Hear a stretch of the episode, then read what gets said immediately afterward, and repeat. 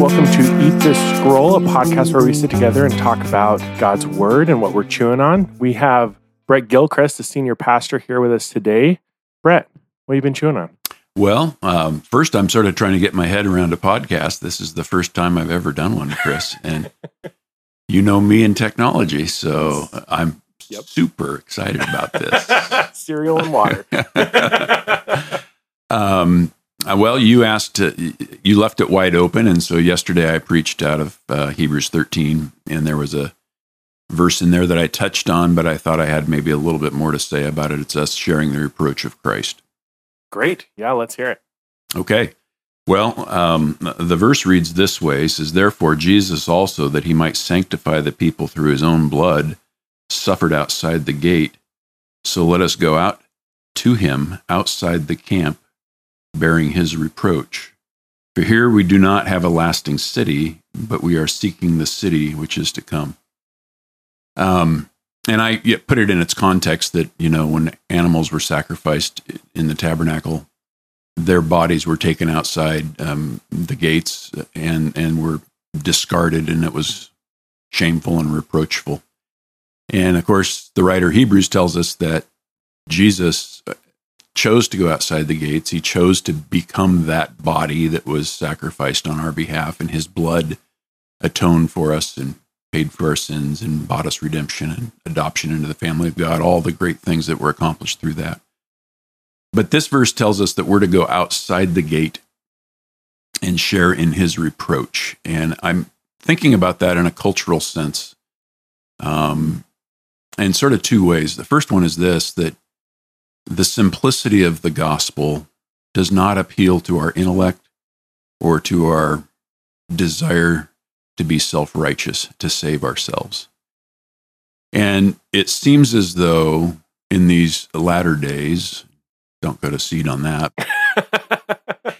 uh, it seems as though that's becoming more problematic. Um, the the cross itself, the bloody work of atonement, those things now are beginning to people are looking at them um, differently than they would have 20 years ago. And even within Christendom, I think people are saying, well, that just sounds like cosmic child abuse. It's it's not something that we'd really want to promote and talk about.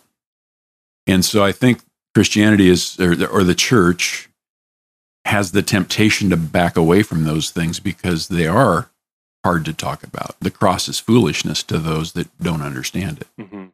And so I think rather than us owning that foolishness and owning that reproach, we say, well, I don't want to go outside the city gates. I want to stay within the culture here where it's really comfortable. So I won't deny the atoning work of Jesus, but I'm not going to talk about it in the same fashion that I maybe would have 10, 15, 20 years ago. And I think that that becomes real problematic because the work of the gospel has to include those things. And if if the church and the members of the body of Christ are saying it, it makes me uncomfortable. I don't like the way the world responds to me. I I want to stay in here inside this cultural city as opposed to go outside the gates and experience the reproach of Jesus. Um, I think we've got a problem. Yeah, yeah, that reminds me of when Paul talks about uh, completing the suffering of Christ in his own body, or I don't quite remember exactly how it's phrased, but that there's a participation that happens in our Christian walk that unites us to the work of Christ. So you're describing that the reproach, so the shame, the rejection of society, you know, the mocking and all those things, that those things are something that we should be positioning ourselves, or if we're walking earnestly, we should be positioning ourselves to receive that. Yeah.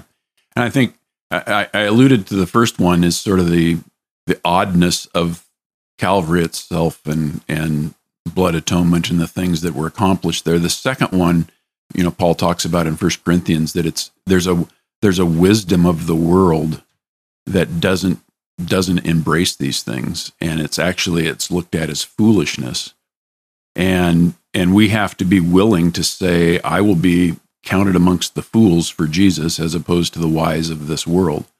And I and I think that's a a, a more difficult I think that's always been around, obviously. Paul wrote it thousands of years ago.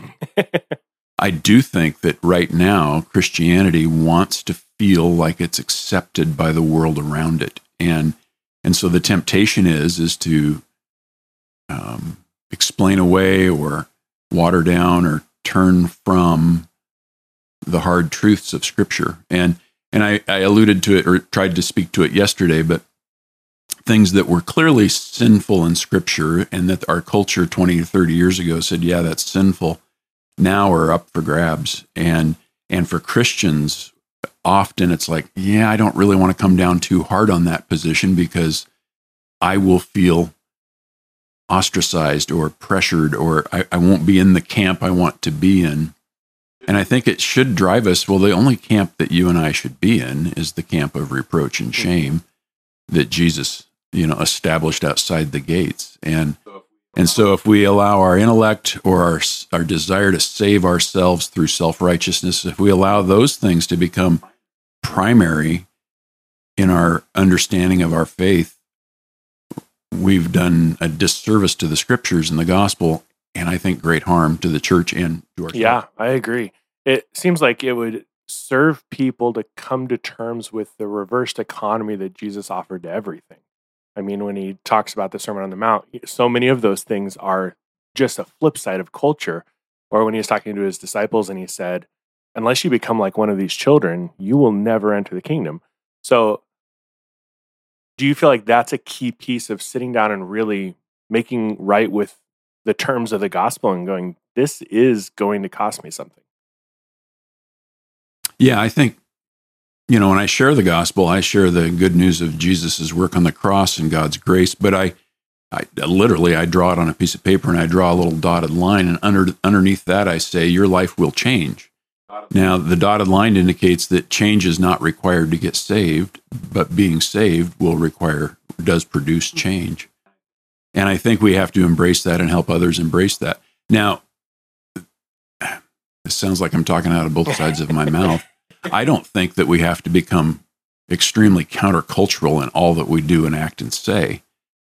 I, but I do think we have to know where the limits are and say, I can't go down that road for comfort because it compromises the message of the gospel. Right. So it's one thing to say, you know, enjoy a TV show or a movie or watch a pro football game that's mm. fine. But when the world says that what the scripture says is sinful, the world says is not, that's not yeah. fine. And that's where we have to say, no, I can't do that. And, and you're right. Um, pretty much everything in the culture and in the world around us is opposed to or at odds with the truth of God's word. And we have to learn how to live in that context, but not not be conformed right. to it. So, hmm. you know, we have kind of the history here of hellfire and brimstone and, um, you know, not making a moral judgment on what they had right, what they had wrong. But then it seems like things have swung to this conformity. So, where's the line you think in between that approach that is, like you described, very countercultural, cultural, or would especially be in this day and age, and the one who kind of, you know, keeps their head down, doesn't make any waves? Yeah, I suppose the quickest answer would be you got to speak the truth in love.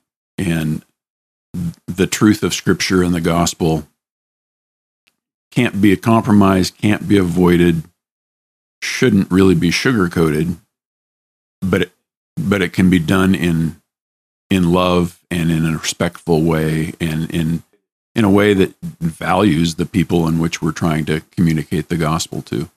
I think you know, the first position you described, and I realize why you're doing it.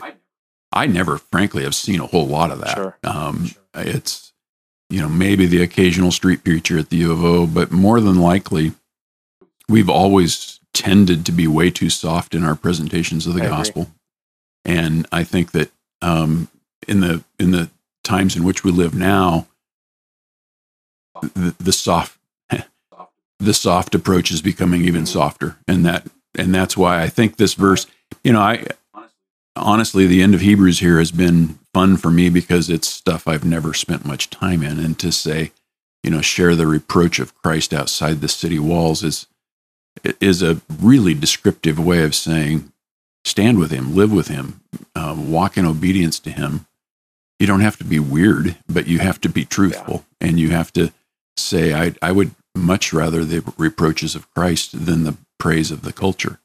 And, you know, I don't, we don't have time this morning for Isaiah 53, but you read through all of Isaiah 53 and you recognize it's pretty much all about the reproach of Christ, you know, and it's because of that that you and I have received our forgiveness and salvation and our adoption into heaven. And so we can't abandon that. And you know that. And the, the church knows that, but it's a good reminder. Yeah, it seems like that very thing that we cling to for our salvation then becomes the thing we get really sheepish about. So, what would you say to somebody who really is uh, tied or, or feel feels trapped toeing the line here, whether it be at work or with family members or friends, where they really feel uncomfortable that they may be viewed as outdated? Um, you know they don't want to be hateful or cruel like they see on social media or something what would your advice be for somebody right there in the middle who's like i should do something but i don't know what yeah i'd, I'd say it's uh, i'd think about it this way i i don't think that person's job is to change the thinking of their unbelieving coworkers so that the unbelieving coworker believes that you know, a, a clearly delineated sin in Scripture is not sin. That doesn't shock me or surprise me. But it's also important that the unbelieving coworker does not change our position about the truth of Scripture. And that to me is of greater concern. So we have to say, no, I am not going to believe the culture. I'm not going to believe academia. I'm not going to believe all the things that tell me what the scriptures say is wrong is right. And so it's not as much trying to enforce my opinion on others, but not let others' opinions change my position and my unwillingness to stand in the reproach of Christ. So, where it probably boils down to it is when you're asked a bold, blunt question. You know, do you believe that sex outside of marriage is immoral? The answer to that is yes. And that's that's an outdated answer. Nobody in the culture believes that anymore. It will make you look odd, but um, the, the right answer is the right answer. Now, am I going to try to convince my non believing coworker to quit sleeping with a girlfriend? No, that's, that's not going to save him. I'm going to love my non believing coworker, but I'm going to try to speak the truth of the gospel to him. And um, so I don't know if that helps, but I, I think to recognize my goal really isn't to change my culture in, at the workplace or in the community in which I live. My my purpose is to live in truth to the scriptures and be willing to stand in those positions when they become when you become a cultural outcast. Um, but I don't think we have to push on those things. They're going to push on us, and that's why we have to be prepared to say, "No, I, I'm I'm going to believe the truth, even though it costs me something." And right now, it doesn't cost us much, but honestly, I think it's going to cost us more in the days ahead. I think it's going to be harder to avoid those kinds of sure. Conflicts. Yeah, I mean, we're seeing in the culture that people are taking up positions, and it is costing them something practical here, you know, in the Western world that we've taken for granted for a long time. So, just to touch on and maybe summarize what you said just a moment ago, um, in terms of how to comfort someone in that position, I've found that you you said that your job isn't to convince somebody that what they're doing is immoral, that they're doing a bad thing and I found a great comfort in coming to terms with the fact that uh, the work of salvation isn't an intellectual assent. It's not an apologetic that is refined and and effective. Um, although we are meant to uh, maintain a defense, uh, but when you realize that I can't convince someone mentally and intellectually into heaven, that I think, like you're referring to, can produce great comfort in people who go, "How do I talk to my neighbor about it?" Well, it's it's not your work to be done. You play a part, but not the part. Um, let me let me back up and, and sure. read this passage. Sure. For the word of the cross is foolishness to those who are perishing, but to us who are being saved, it's the power of God. For it's written, I will destroy the wisdom of the wise, and the cleverness of the clever I will set aside. Where's the wise man? Where's the scribe? Where's the debater of this age? Has God has not God made foolish the wisdom of the world? And I think we want the wisdom of the world. We want the world to view us as wise.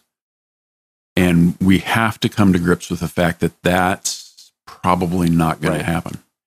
And so we seek the approval of God, not man. Yeah. So really, the the contentment is found knowing that our place is with Christ, and Christ is outside of the literal and figurative city of our culture and in, in the world we live in. So that seems to be where we ought to be. Yeah, and and and for now, maybe not for American Christians, but for Christians around the world, outside the gates in a place of reproach is a difficult place to be. Mm-hmm.